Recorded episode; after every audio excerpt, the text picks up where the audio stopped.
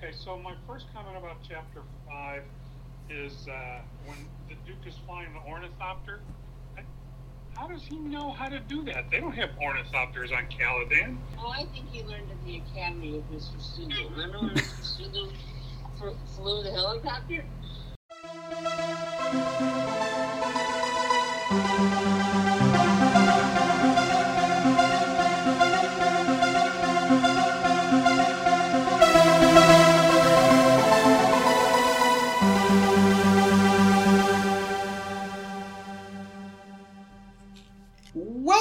To Gum with the Moa Dweebs, a melange à. This is our Dune podcast, both thorough and flippant. We are your three hosts, Alec Boyle, Lily Brislin, and Josh Stevens. My name is Alec Boyle. I am the neck fat suspensor equipped Baron Harkonnen of our podcast. Uh, Lily Brislin, you're the cranky tired one. Why don't you introduce yourself next? That's Dr. Lillian Banana Brislin. Thank you, uh, Mr. Boyle Esquire. I, I am. believe you were a Reverend Mother as well. I am the Reverend Mother. Don't get it twisted. Don't make me gom jabber you. That's G O M J A B B E R. Find us on Instagram. And I am Josh Stevens. I am our Gurney Halleck. And uh, Are you a fighting man? Oh, do you want me to fight for you? Tell me you want me to fight for you. I want to fight. Let's get back to that passage because I did not that that exchange was too mask for me. I Wait, could wait, wait, wait. Parse it. You're interrupting my introduction to skip to the end of the third chapter that we read today. Yes. You are the worst. We haven't even read a Gumjabber. quote. We haven't even wrote a quote, read a quote yet. anyway, finish your introduction. Yeah, on, I was going to tell everyone just like a little a little thing about me, and that is that in a former life, I lived off Groupons for an entire year. Google it, true. I folks. was thinking about It that. happened. It happened. It's like crossing crossing that sand ridge in the desert. You know. With nothing but CHOAM script. That's right. I only had CHOAM script, and uh, there was definitely no rhythm to any of my walking. That is pretty true. Uh, so sh- let's get into it. Let's get into our first Wait, chapter. do you say what we do on this podcast? Did you say that?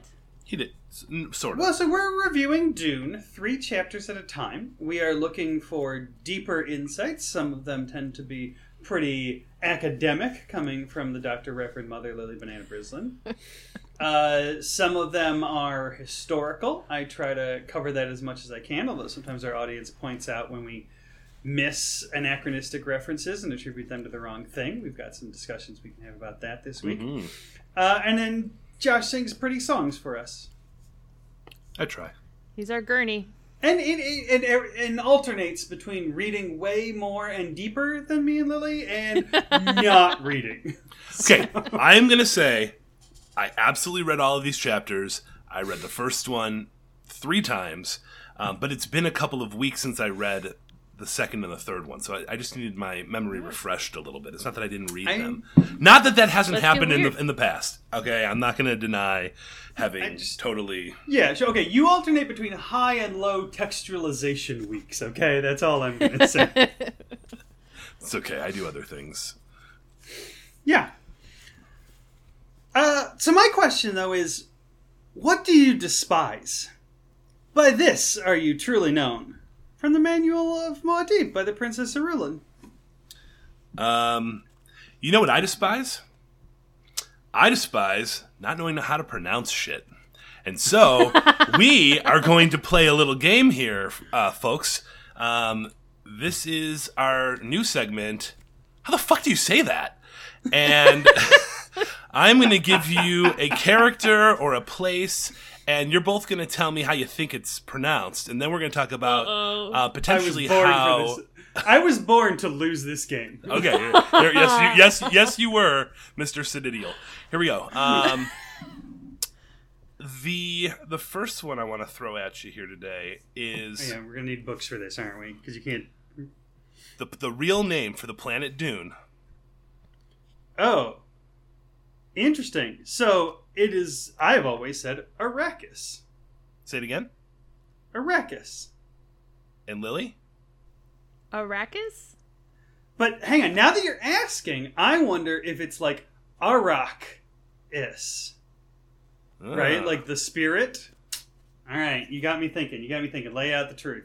So um, you can hear there's there's a there's some videos on YouTube where you can actually hear um, Frank saying these words, and he pronounced it yeah a lot like you did, Alec. Arrakis, almost like Iraq. Because Arak, being the name of a spirit, probably involves a water word, right?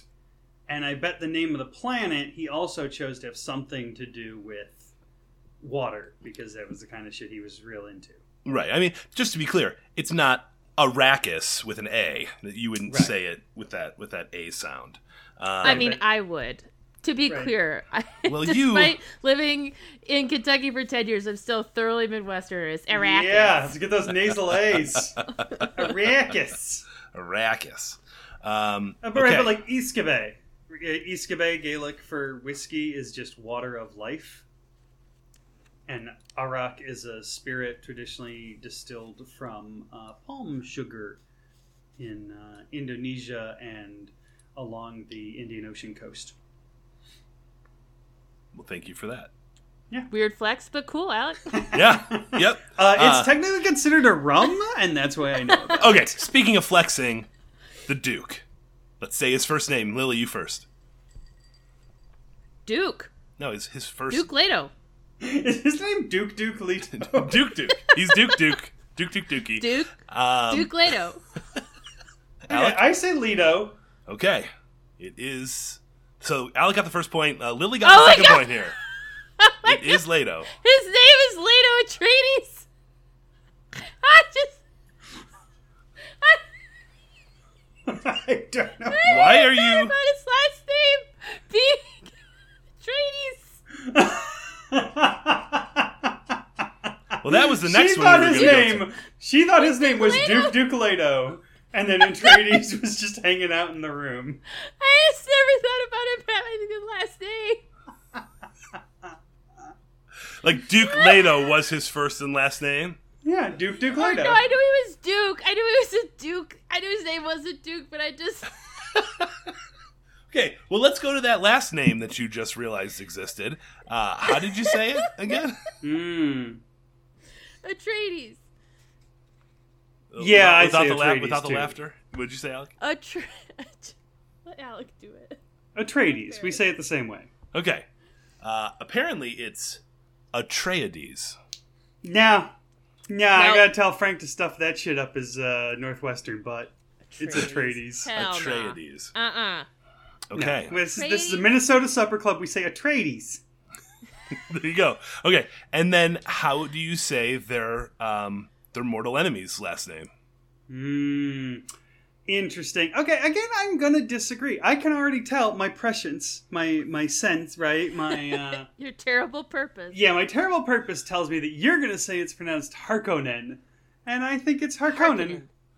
Well, it's specifically that we grew up saying it wrong. it is apparently Harkonnen. No, That's just No, we were impossible. I hate it. I hate the it. author was wrong. I, I'm with you here. I, I hate it um, because I think we grew up this way. But um, yeah, I mean, I've been listening to the audio audiobook, and that's how they say it is Harkonnen, and that's what got me thinking about it in the first place.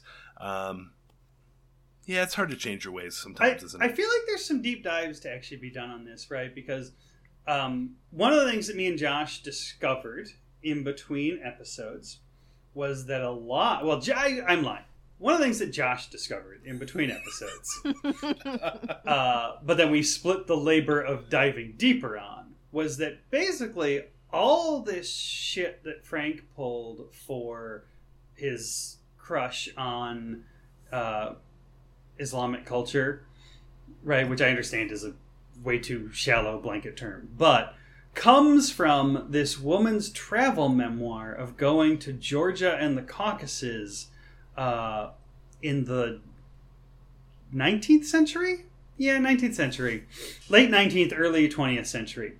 And it's this sort of travel memoir slash history book all about this uh, this bay in the Caucasus, B E Y, who I was like, B A E? Who? She got a bay? who ooh, I wonder what the etymology worlds collide is there. who basically fought off Russian imperialism, uh, right, in what is sort of now Chechnya and Georgia. And he borrowed so many of the words in Dune from just this one book. So many. So it's it's like it's like a literal. He was just like, I have a crush on this anus tent I invented, uh, and I really like this travel book. Let me just merge them together. Uh, and so a lot of these things. So like um, the Sardaukar is na- is a ripoff of some Russian term Siridar. like an underboss. Siridar, and that actually comes up in these three chapters. When, yeah, it does because um, um, the, the- beast, Rabban- the beast is the Sir. Yeah. Mm-hmm. Well, look at. Let's get into. I read the quote. Who want Josh? This is the chapter you know best. You were stuck doing the thirty seconds on it. That's fine. This is the, this I think was the longest chapter here, so um, don't hold me to thirty seconds. But basically, we've Longest in word count, shortest in being interesting. I don't know if I agree. Um, I've got quite a few notes on this chapter, but no, it's because it's a good chapter. okay. It was fun to read. The other two are hot garbage. Oh, come on. Yeah. All right. We'll get there. So, we've got the Baron, and I think this is the chapter where the Baron uh, kind of loses some of his edge. Um, he really, you really get to kind of see some of Finish the his flaws. Yeah, but basically it's the Baron, and he is talking to his captain of the guard, Nefud, who comes in and gives him some very bad news. Um, and he tells him, you know, could you give me the good news, the bad news in a good way? Maybe it won't sound so bad. and, and then he he yells at Nefud for giving it to him wrong. Um, and you know he's kind of in he's kind of having a ducal mood.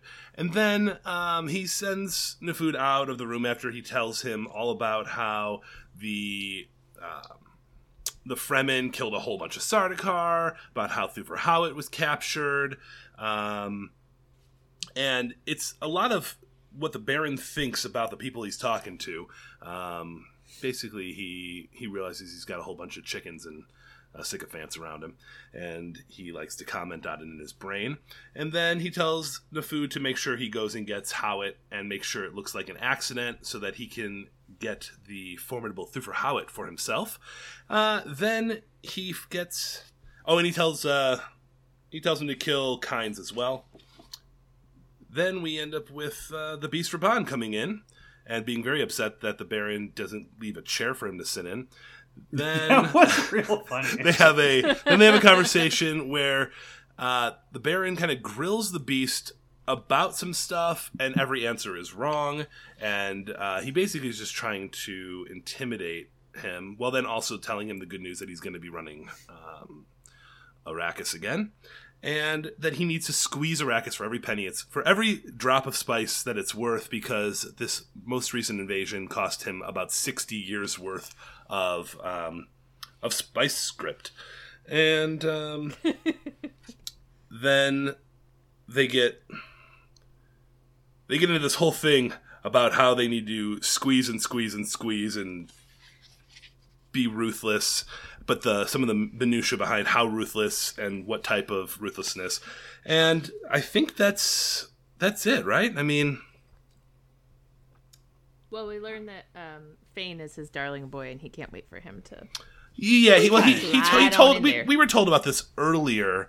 Um, the Baron kind of already revealed the plan that he was going to send the Beast to uh, do his thing, piss everybody off, so that he can then have the Beast killed, and then uh, send in the Savior, uh, Feyd-Rautha. So I have Right. three points. First about- question. Yeah, let's go. Lily. I don't care, Alec. I. First question. Lily, you're more important. Go. Like we all know that. If someone gave you the nickname the Beast, how would you feel about it? Would you embrace it? Would you reject it? Would you pretend like you were into it but secretly feel bad about it? Worlds collide. I don't know. What? In high school, that was a pretty freaking cool nickname. Yeah, so where the worlds collide is that at one point me and Josh lived in an apartment. Uh, and no, in fact, it was called that, right? It was called yeah. We were the Beast. We lived in the Beast. in an apartment that we called the Beast Yep. because we had other friends who lived in an apartment that we called the Bucket, which is all a Battlestar Galactica reference, where the old ship is the Bucket and the new one's the Beast. I did think about that quite a bit, actually. Yeah.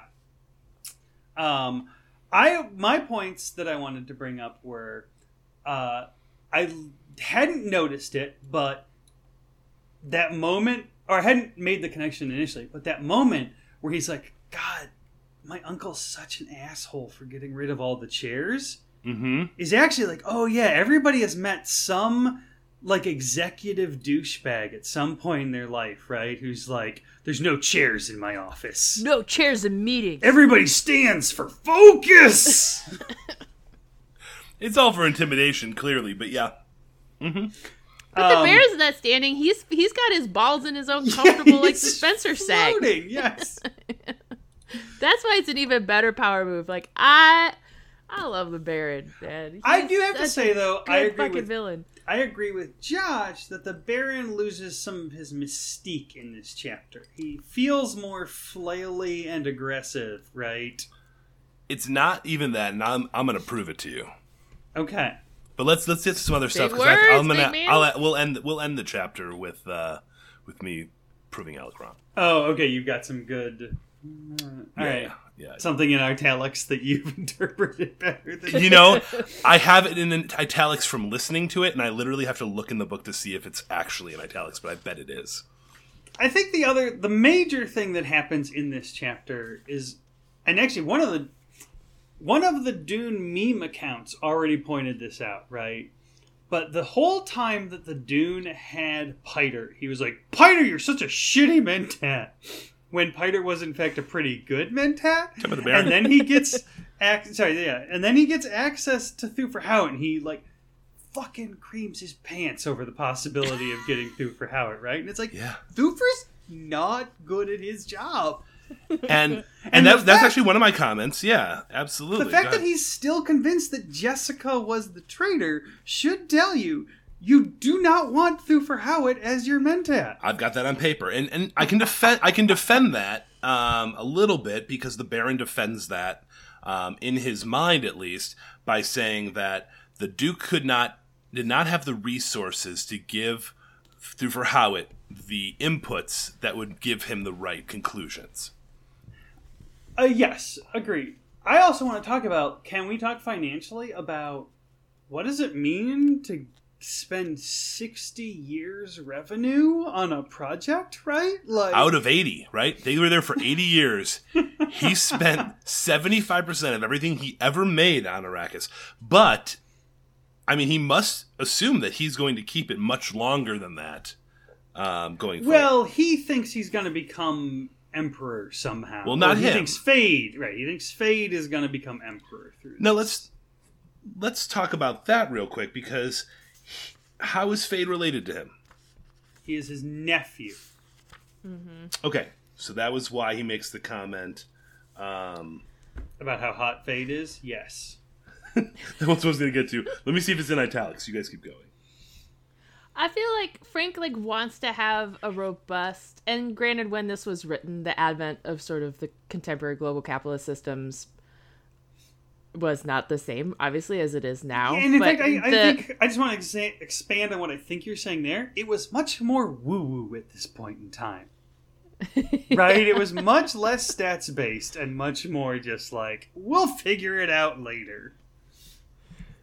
Yes, and and still in an area of like colonialist natural resource extraction, Uh, but, but it was starting to crumble right about at this point, right? So maybe he's like sort of thinking through that, but like ducal houses as or baron. Wait, wait a minute. What's what's more, a duke or a baron? I believe in the traditional hierarchy, dukes outrank barons.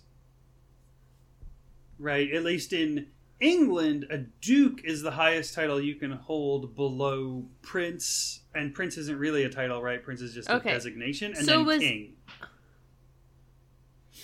Oh, so why did the Baron have a? Anyway, all right. I never thought about that before. Things I don't think about.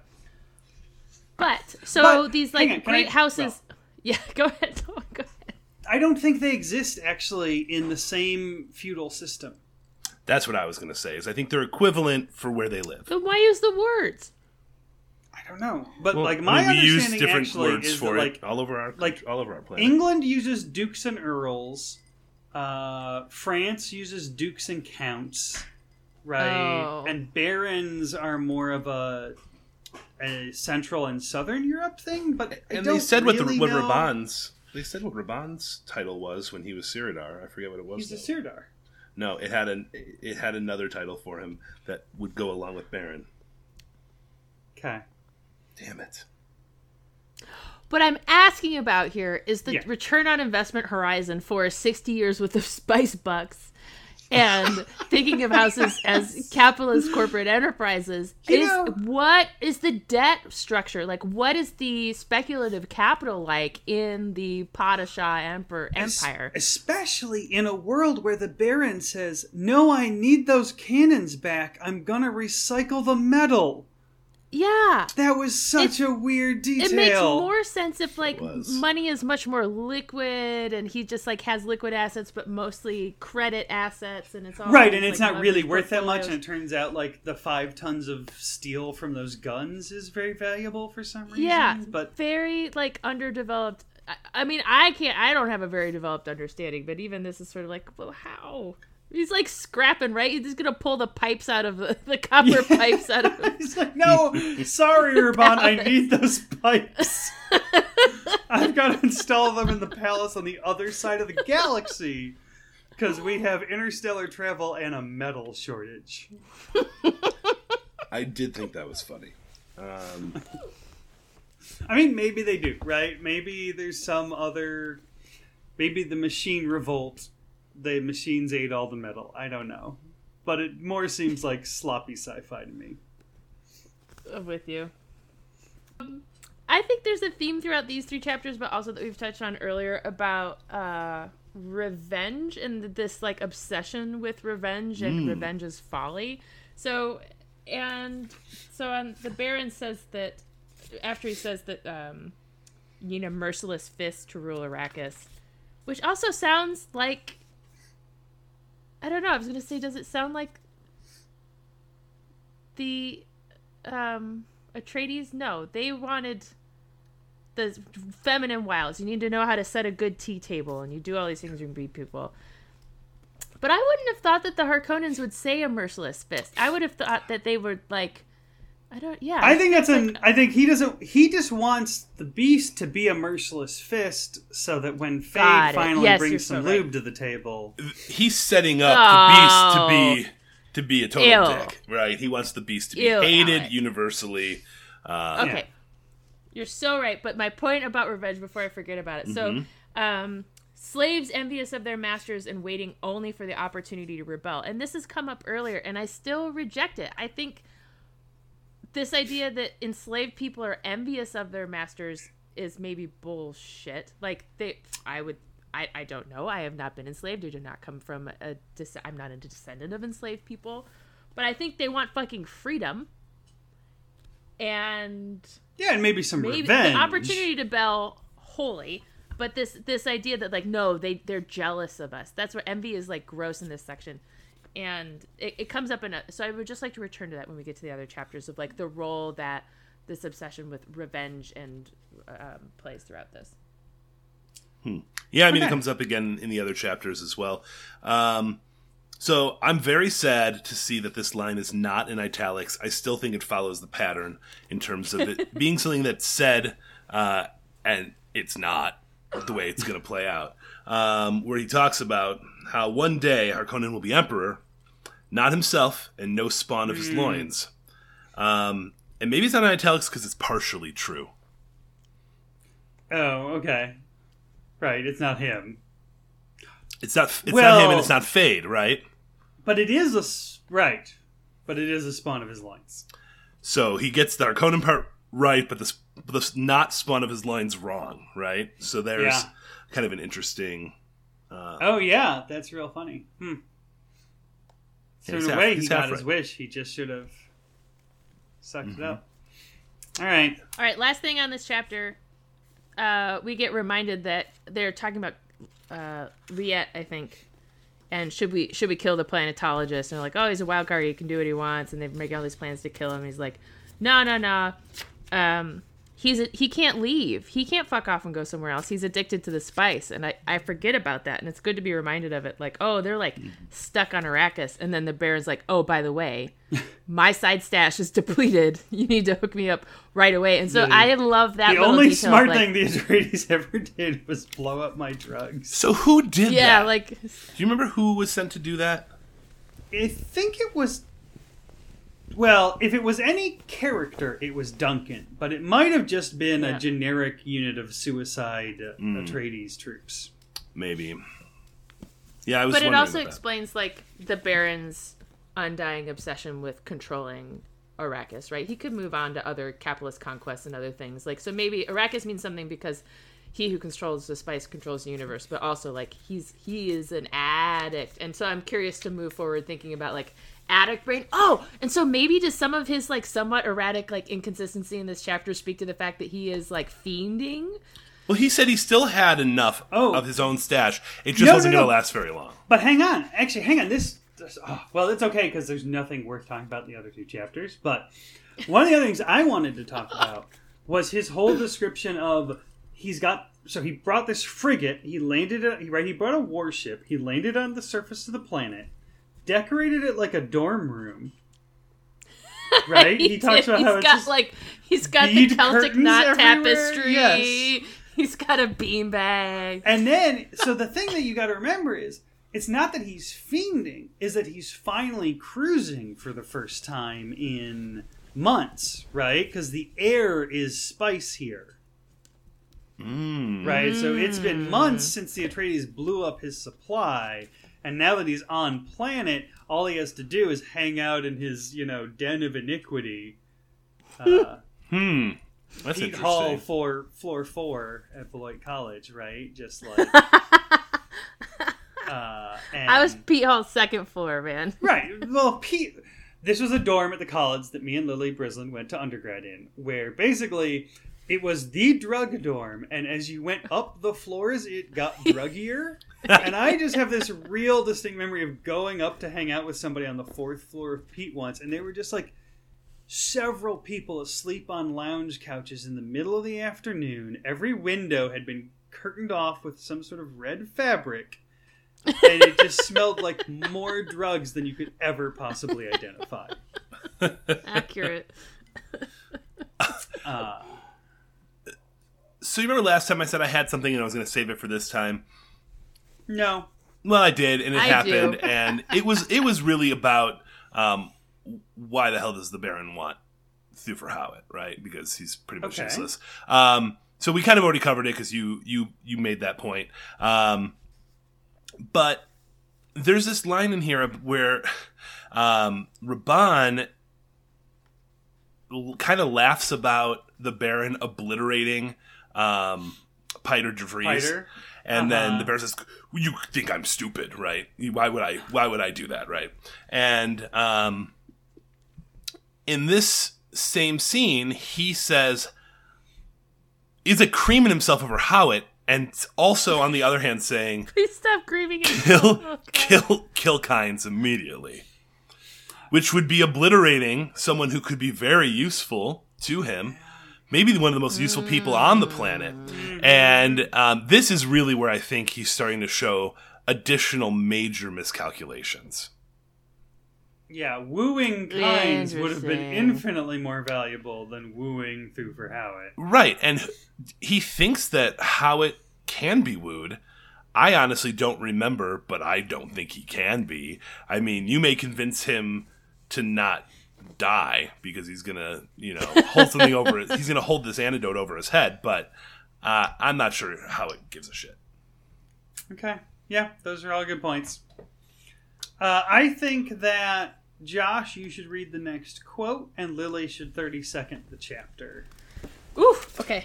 Uh, unless you want to talk about Gurney Halleck and his fighting man. No. Okay, that's what I Um, figured. So go ahead. Let me just make sure I got through my. Yeah, I got through all my all my notes, especially the one about the loins. So we're good. All right, quote. Um, God, I love this quote. At the age of fifteen, he had already learned silence from A Child's History of Muad'Dib by the Princess Irulan.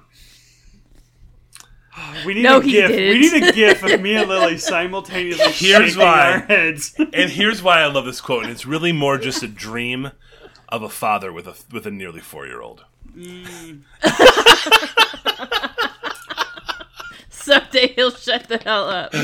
Yeah, well, I gotta say, I mean, this is like, this is evidence for like a whole new theory that whatever they say in the fucking quote doesn't come true in the chapter because Paul does not shut up, and everything he says is awful.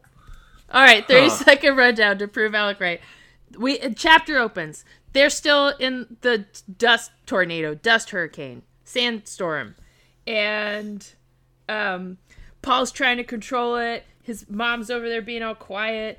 He he's and he says, "I must find the right vortex." Um, and then he lurches over to the vortex. His mom's like, "Oh my god, don't do that, Paul." Uh, Jessica is, and then they are disgorged by the vortex. and Jessica, it says she felt reborn. Uh, so some weird, some weird stuff that happens right away, and Don't forget the um, litany. they talk about the magic of the litany. They've been doing the the fear is the mind killer, and they're saying there's some magic in it, which I I don't know. It feels a little unnecessary. There's enough magic in this book, but maybe there is magic in the litany. The words have a power of their own. Then uh, they crash land over descriptions of flying mechanics and physics. I don't care. I don't care. then they have to jump out and run, run, run, run, because here comes Hulud. I don't know Shai Hulud. Wait. big old worm comes. Pause right there. Because that brings us to, right in the middle of the quote, it brings us to a segment that you created for us, Lily. All right? Oh no! It brings us to, do you, Oh, do you God, know what what, do you know it? what this segment is? No, I have no idea. This, this segment is nature, damn it!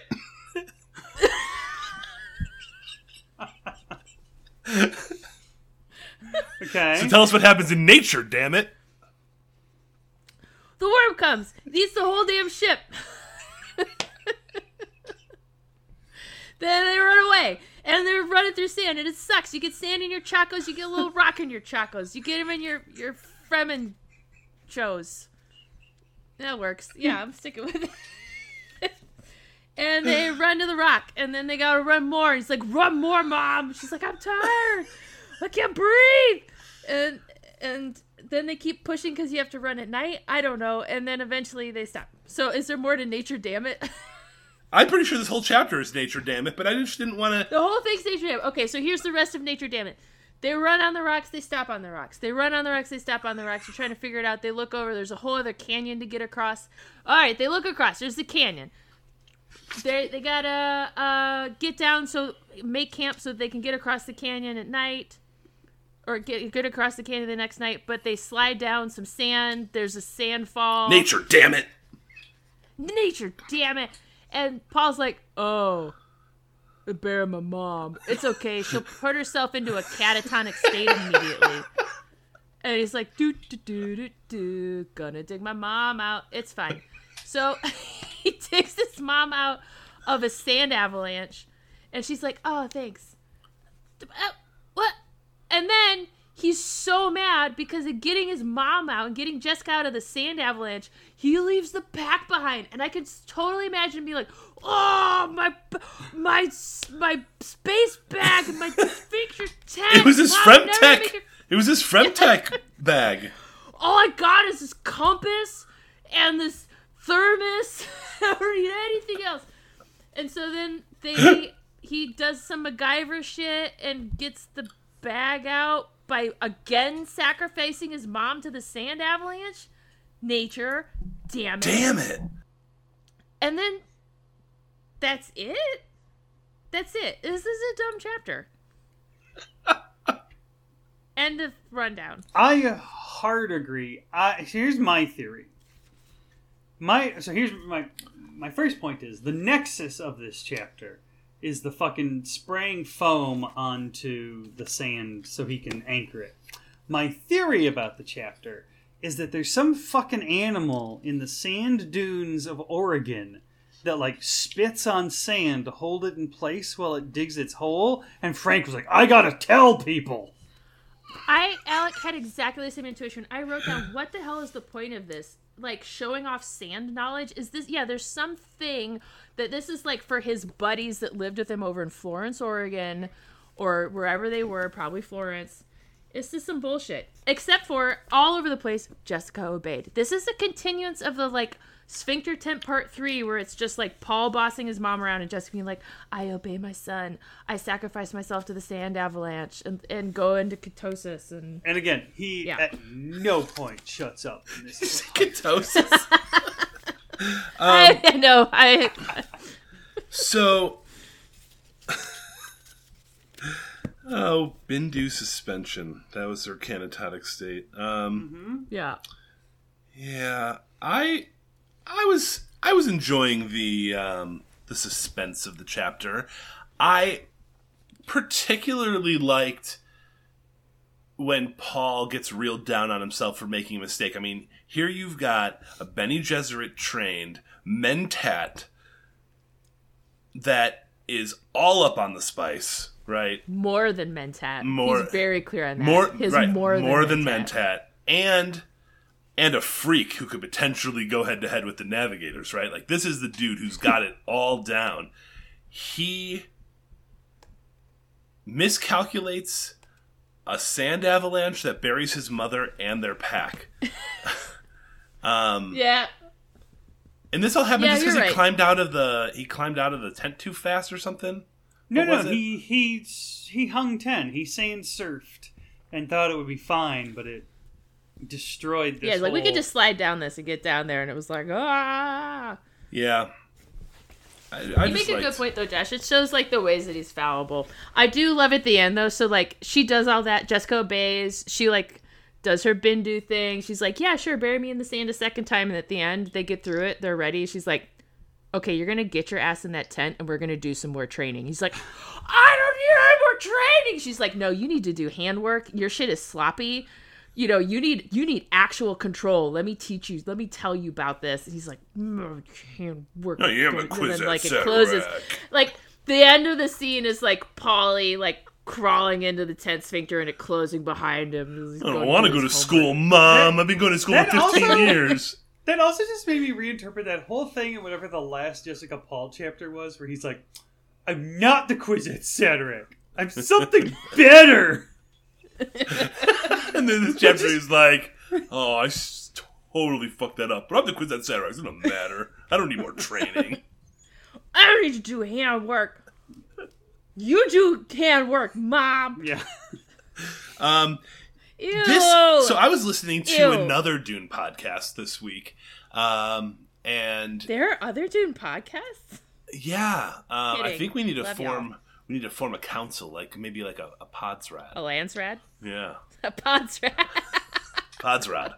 Um, and Pod's rad. so I think this was Spice World I was listening to, um, but it could have been. Could have been. I listened to two actually. I, I, I wish I could remember which one made this point here.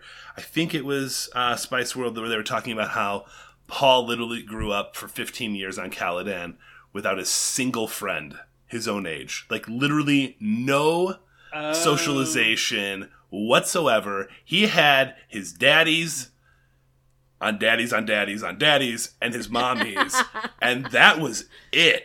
So he's Um, the ultimate Also, he's like the kid. homeschooled kid. Yeah. Yeah, so I wanted to get some of your thoughts on this, Alec. I mean, does he behave like a homeschool kid? Because you were homeschooled for the better part of your childhood. Yeah, right. And then I like, did not know this.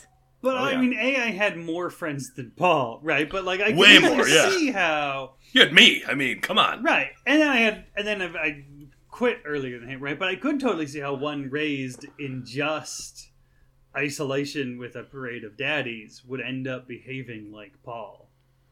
I Yeah. think it makes Okay, here's the Game of Thrones psychological Worlds of. Clyde I'm willing to entertain.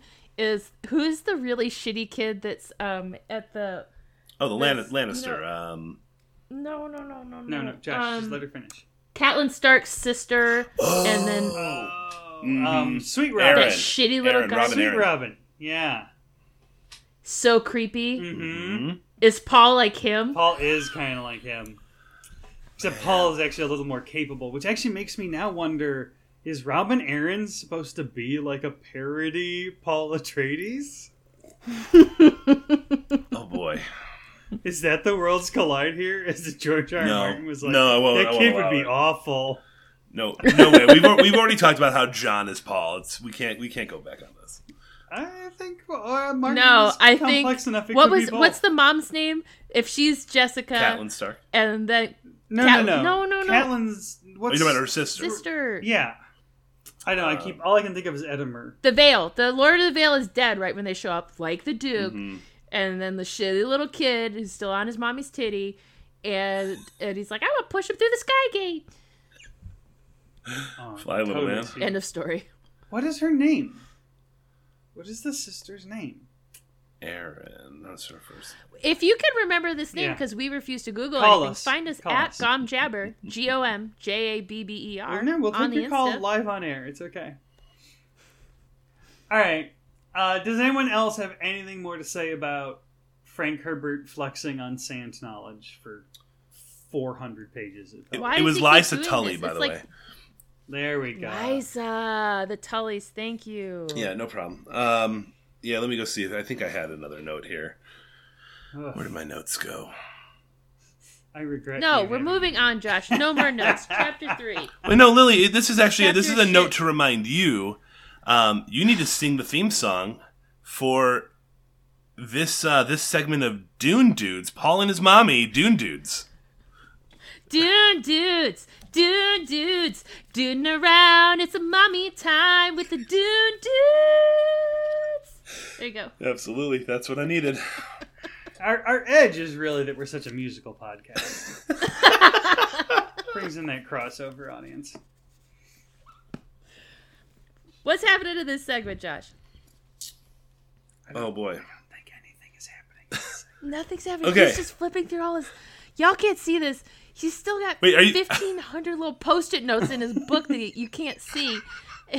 He's like your grandpa trying to find a Werther's original in the bottom of his cardigan pocket.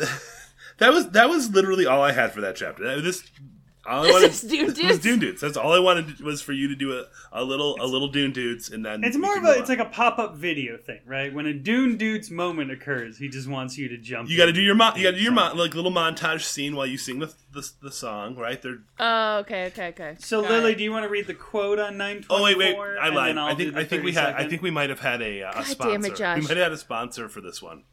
Um, it's a it's a quick one. We're just supposed to mention their name, but this uh, this chapter was brought to us by uh, Scrubbing Bubbles. Thank you, Scrubbing Bubbles.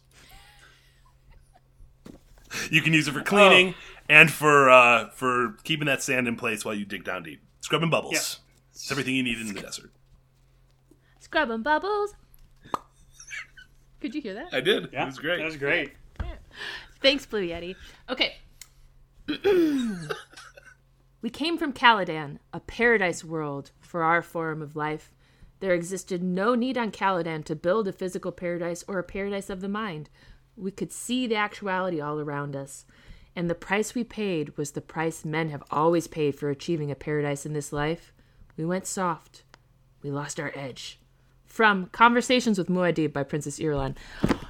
How much must he have sucked to have conversations with? You know, like he just never like, oh, that's so interesting, Paul. Like, tell me more. This is yeah. Conversations is a strong word, right? The book should be titled "Getting Mansplained" by the Muad'Dib. this is so much more accurate. I mean, that book comes. She writes that one too. We just haven't gotten It's there yet. true. They- That's she one saves the that one for the third for the third part of the book. Is just called Mansplaining by by Maudie.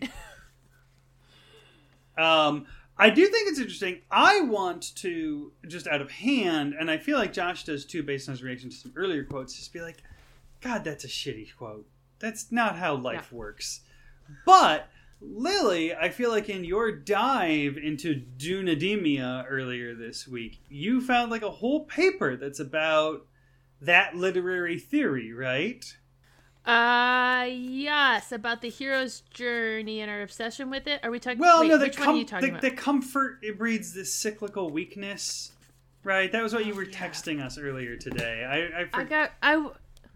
Yo, shout out if you are a Dune academic, hit me up, girl. Like there, I only had this like brief dive into the Google Scholar search for like Dune and feminism, Dune and ecology, and there's so many articles and they're so good.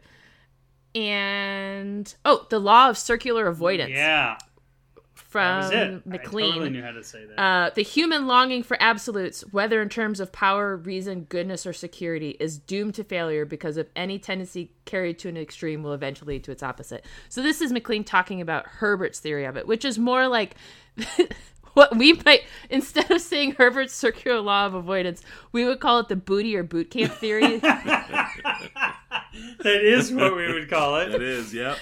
right? Perhaps our greatest It's- academic achievement as a Caladan was booty, Triad. and uh, and Arrakis Yeah. is uh, is boot camp. Booty or boot camp. Yeah, totally agree. So I look forward to reading other. it. Look forward to more uh, nerdy nerd corner in the nerd world with Dr. Banana Bread. Okay, so the 30 seconds of this is um, we cut apropos of nothing and without any real segue to Gurney Halleck hanging out with the smugglers. I guess we knew him and the smugglers had like a thing, but. Uh, and he's negotiating. So the the smuggler who he was close with is dead. We know that because Shadout Mapes found his body in the hallway back when Yueh did his Shout Bad shit. out. Esmar Tuek, right? And so he's hanging out with the old dude's son.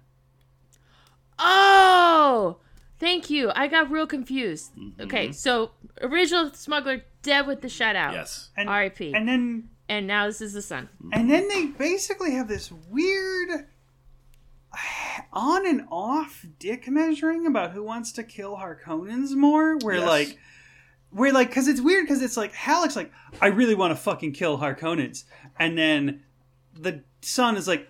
Slow your roll, bro. We don't just kill Harkonnens, but also, by the way, I want to kill Harkonnens more than you do. Okay, and they just do that for like ten pages. Right. Then there's more like, uh, well, I want to help you kill Harkonnens. Can I help you kill Harkonnens, please? No, no, no! You can't help me kill Harkonnens you don't want me to help until you I kill Harkonnens? say we kill Harkonnens. Okay, so we're gonna kill some Harkonnens, right? Like maybe there's some banter. Depends. I- Are you some sort of fighting man? Well, I think I am, but I also have my own men, man. and my own men can decide if they want to fight Harkonnens. And maybe they do, and maybe they don't. But I want to fight Harkonnens. That's pretty much the whole chapter, right? Yeah, that's literally the whole chapter. That's our reenactment. There's such like such a great moment of it. It's just like how silly the whole thing is of this back and forth. And I don't even which of one of them is saying. Oh, it must be Halleck's like, I release my men from any bond to me they can choose, but with Rabban here I stay. And the smuggler says, In your mood, I'm not sure I want you to stay. I'm like, oh, the Dune moods. If there's another segment that's not Dune dudes, it's Dune moods. sponsored by what was it? Dunesta? No, what was Ducal Mood? Ducal Mood. Dune moods. Uh, yeah. uh, Sponsored by speaking of Google speaking Mood. of Dune moods, there's a there's a quote here, and taken out of context. I want to know what you guys think about it. Is that the way the Fremen make out? I mean, the only way I can explain the linguistic density of this chapter is if they are flirting. they kind Yeah. of are murder flirting. Yeah, I guess. It's like a weird. It's one of those because you know, it, it actually ends with who's going to get revenge for their daddy's death. Right. So the main question is what is the flag that hangs out the murder flirt daddy revenge gay bar on Arrakis? Right? What color are those stripes? What paw is imprinted on it? Yeah.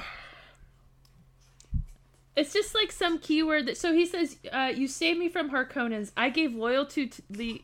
I gave loyalty to the Duke Leto for no greater reason. I'll stay in Arrakis with you, or with the Fremen." He's like still trying to like hedge his bets. Eh, I, I just want to defend why I forget that Leto's last name is Atreides because Duke Leto Duke. I'm still embarrassed by it. Duke Duke Duke Leto. Um But it's then he like gives him his sword. Why does what was the moment where he makes a decision and he holds his hand out? And then there's that right, but there's that whole exchange where he, where Gurney's like, "Oh, maybe I'll go to the Fremen." He's like, "You don't want to go to Fremen. Fremen wouldn't like you. Yeah. I don't like you that much either, worm but the. Fremen would like you even less." exactly. Oh, and, and we bring back the theme of Arrakis as having agency, which is my theme that nobody else is that interested in. But it's like, you defeated him the way we defeat Arrakis. We live on sufferance down here, Gurney Halleck to said. Arrakis is our enemy. And I just love these moments where the agency of place Well, and so You I know like why to no one cares about it because you haven't named the segment. oh. Well, it could be oh. nature, damn it. Gaia's Well, nature. Da- damn it. say it. Reverend, the Reverend Gaia. Ooh, ooh, there's something. I'll work on it. I'll get back to you next Reverend week. Mother but hang Gaius on, I want to I want to point Lime. out when he says you defeated them the way we defeat Arrakis. Uh, neither of them has defeated the person they claim to have Anybody. defeated. I think that's what he's. I think that's what he's talking about. You've survived it. You're Yeah. still here plotting your revenge. That is how we defeat Arrakis. We is by surviving. That's By how you not defeated the defeating Harkonnens. Yeah, you've uh, you're here to fight another day, and he even says, "I can't help you with tomorrow. I can only help you with today." And so they're saying it's I a do day by day over these- struggle. Over these three chapters, we see the remains of House Atreides scattered to the different classes on Arrakis. So, uh, oh, what's his face is lapped up by the Baron. but to the Baron. These guys, yeah, uh, this dude's with this dude dude's with the smugglers, right? Like the embedded petty bourgeois, and then Paul and his mom are destined and Jessica. God, like she has lost her. My girl has lost. She's like, I obey, I obey. I'm like Paul and his mom. It's just his mom. No, Lady Jessica. so that was the. Ch- And we, we actually forgot the one line that um, you guys yelled at me about last time, but it was when she tells him that she's that sh- when she says in her mind that she's scared of her son. I brought it up last time. It actually happened in this chapter here. Right. But yeah, I mean, she's basically been reduced to I'm just following around my son who scares me.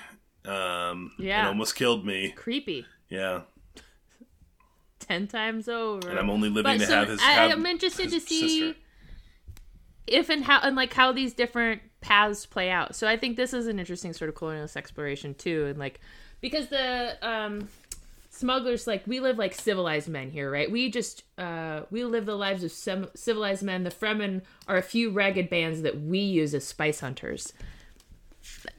Not true. Uh, I mean, that's just again hubris, hubris, hubris, hubris throughout all three of these chapters. Well, That's a hard word. to Yeah, say what happened? To, what happened to. Paul's uh, prescient vision of the future? I mean, He's in the valley, right? Remember that chapter? well, I also or you, you, you, I also have their to life say- stagnation, Josh. I think Sorry, there may back. be some actual like decent sci-fi writing there, in that mainly he is right now concerned with plotting the paths of 10 billion grains of sand, which makes it very hard to focus on plotting the paths of the rest of the universe. hmm. Right? Like he's just dealing with not getting murdered by sand, and sand is a very complicated thing to try to understand. I don't know. It could be nothing. But I do think it's reasonable to be like, well, when you keep falling into, you know, avalanches, sand avalanches. His spidey sense sucks. Okay. uh, I am hopeful that the next set of chapters will be more uh, I think the real purpose More or of this less boring? chapter. I, I think we missed the real purpose of this chapter, and that was to get the sense of where a bunch of other people, unrelated to like Paul and the Baron, right? Your your main main characters. We've got Mm. some some second level characters.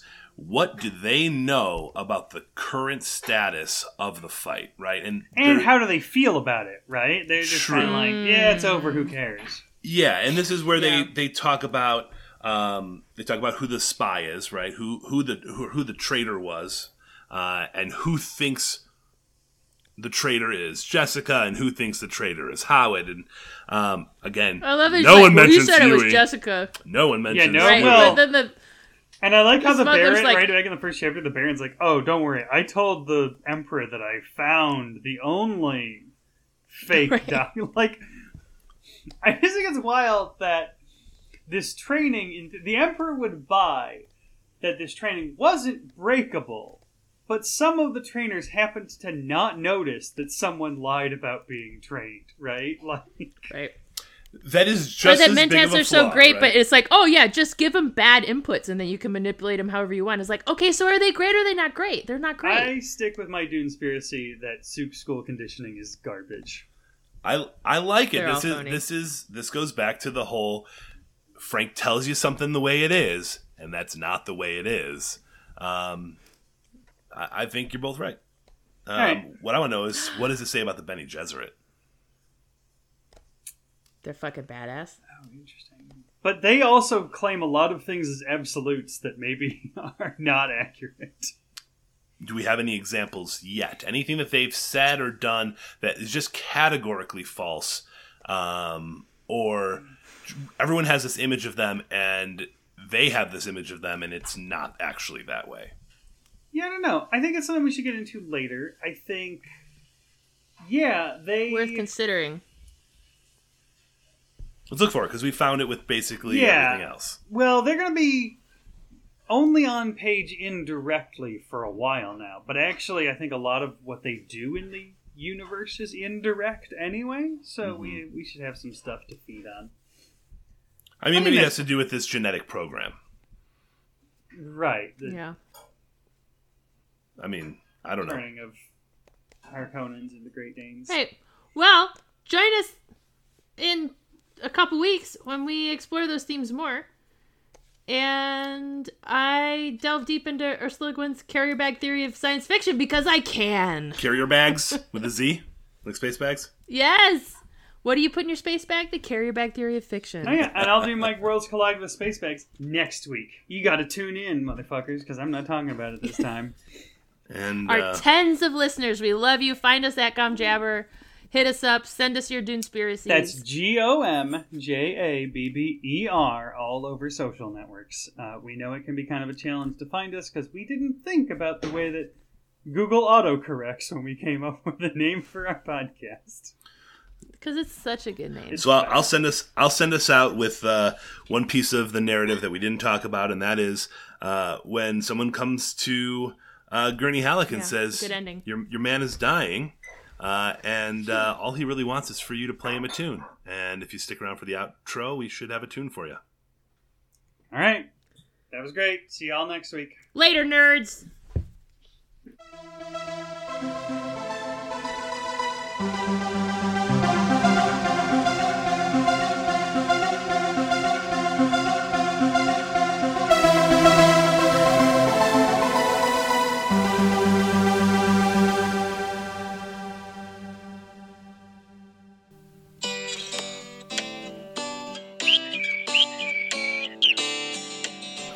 Stands at her window.